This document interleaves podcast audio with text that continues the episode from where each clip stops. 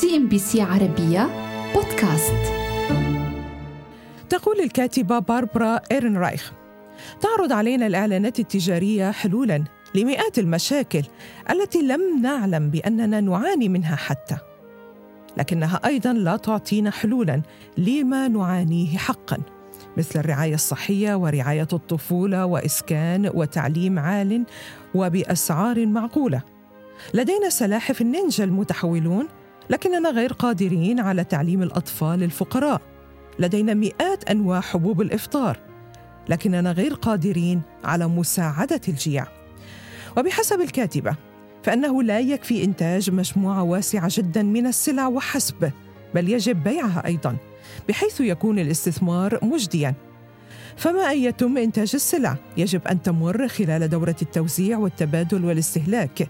بحيث يمكن إعادة الأرباح إلى أصحاب رأس المال ويمكن تحقيق القيمة من جديد على شكل نقود فإن لم يتم إنهاء هذه الدورة فسوف تنهار ركائز الاقتصاد بشكلها الحالي ويدخل في الركود والكساد وبالتالي وبهذا المعنى فليست المشكلة هي في الإنتاج الغزير بل في مشكلة الاستهلاك.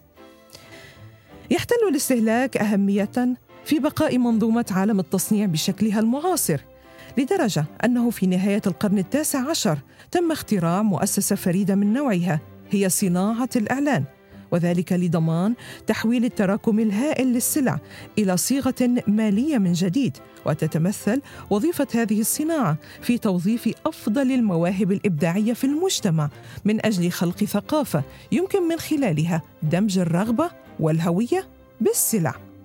مما يؤدي إلى بث الحياة في عالم الأشياء الجامدة بالإمكانات البشرية والاجتماعية. وبالفعل لم يكن هناك أي جهد موازن للجهود الدعائية في القرن العشرين إلى تغيير مستويات الوعي البشري العام وأحد المؤشرات البسيطة على ذلك هو مقدار المال الذي تم إنفاقه على تلك الجهود. ففي الولايات المتحدة وحدها يتم إنفاق ما يزيد عن 175 مليار دولار سنويا لبيع البشر. بعض أشياء يحتاجونها والكثير مما قد لا يكون أساسيا لحياتهم. إذا يجب أن يتم استهلاك هذه المجموعة الهائلة من السلع. وكما قال فيكتور لايبو وهو محلل التجارة بالمفرق بعيد الحرب العالمية الثانية.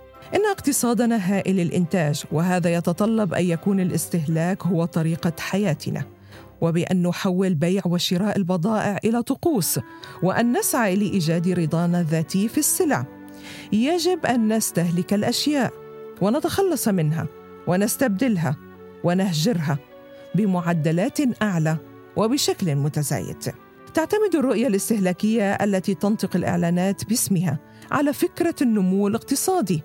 والذي يتطلب زيادة في حجم الموارد أي المواد الخام والطاقة. وتؤكد الأبحاث البيئية عدم قدرة الأرض على تحمل نسب معينة من أنماط النشاط الاقتصادي الاستنزافية. ويستخدم النشاط الصناعي موارد وطاقة بنسب غير معهودة من قبل. فمنذ الخمسينيات استهلك سكان الأرض موارد أكثر من الأجيال التي سبقتها جميعها على الإطلاق. أي أننا وازينا في استخدامنا خلال أكثر من نصف قرن استخدام آلاف السنين. بهذا يتم تبرير النمو الاقتصادي بوصفه اساسيا وبكونه يمنحنا القدرة على الوصول إلى الأشياء التي تجعلنا سعداء. لقد تم تمرير هذا المنطق عبر الإعلانات بكل الطرق الممكنة فإن ربط سعادة الإنسان ورضاه بشكل حميمي بالسوق وبالنمو الاقتصادي هو أحد الدوافع الرئيسية للتغيير الاجتماعي الذي بدأ منذ القرن الحادي والعشرين. والسؤال الذي يجب أن يطرح هنا هل هذا حقيقي؟ هل تأتي فعلا السعادة من الأشياء المادية؟ هل نصبح أسعد كمجتمع عندما يكون لدينا إمكانية الوصول إلى مجموعة أوسع من الأشياء؟ خلال مجموعة من الاستطلاعات المستمرة والتي بدأت في أمريكا منذ منتصف القرن الماضي والتي أطلق عليها اسم استطلاعات السعادة قام الباحثون بفحص ما يربط ما بين الثروة المادية والسعادة الذاتية. واستنتجوا. أن الارتباط بينهما ضعيف جدا وتشير نتائج البحث المستمرة إلى أنه عند تقسيم عناصر الرضا إلى قيم اجتماعية مثل الحب والعائلة والأصدقاء وإلى قيم مادية مثل الأمان والنجاح الاقتصادي فإن القيم الاجتماعية تسبق القيم المادية. فقد ذكر الناس بأن ما يريدونه حقا من الحياة هو الاستقلال وتقدير جيد للذات وعلاقات عائلية مستقرة ووقت فراغ خال من التوتر وأصدقاء مقربون وكذلك العواطف والحب.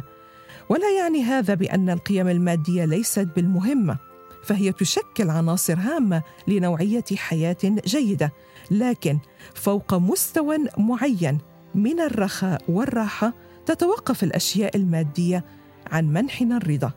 كما أشار ذلك الاستطلاع.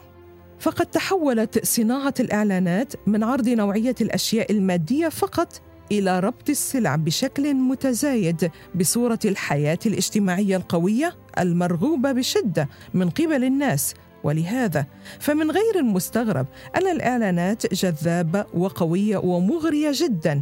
لذا فهي تعرض لنا صورا عن مصادر سعادتنا الحقيقية وتقوم بدمجها بمجموعة السلع الهائلة.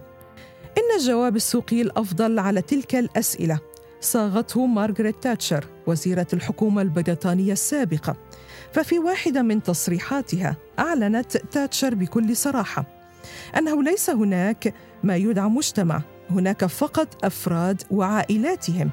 ومما يفهم من ذلك أنه ليس هنالك شيء ثابت يدعى مجتمع أو مصالح مشتركة والشيء الوحيد الحقيقي هو مجموعة من الأفراد الذين يتصرفون لصالحهم الشخصي.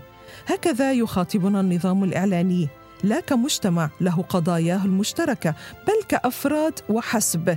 إنه يتحدث عن الاحتياجات والرغبات الفردية وليس عن الأشياء التي تهمنا كمجموعة مثل الفقر والرعاية الصحية والإسكان والتشرد والبيئة وغيرها. قال الفيلسوف روبرت هيلبرونر في العام 1980 كيف لنا أن نشكل روابط مع الأجيال القادمة؟ إن مشكلة حاسمة لعالم المستقبل ستكون مصدر قلق للأجيال القادمة. هناك الكثير من الأشياء التي قد تضحي بها من أجل أولادك ولكن ليس هنالك الكثير لتضحي به من أجل أحفادك. CNBC عربية بودكاست.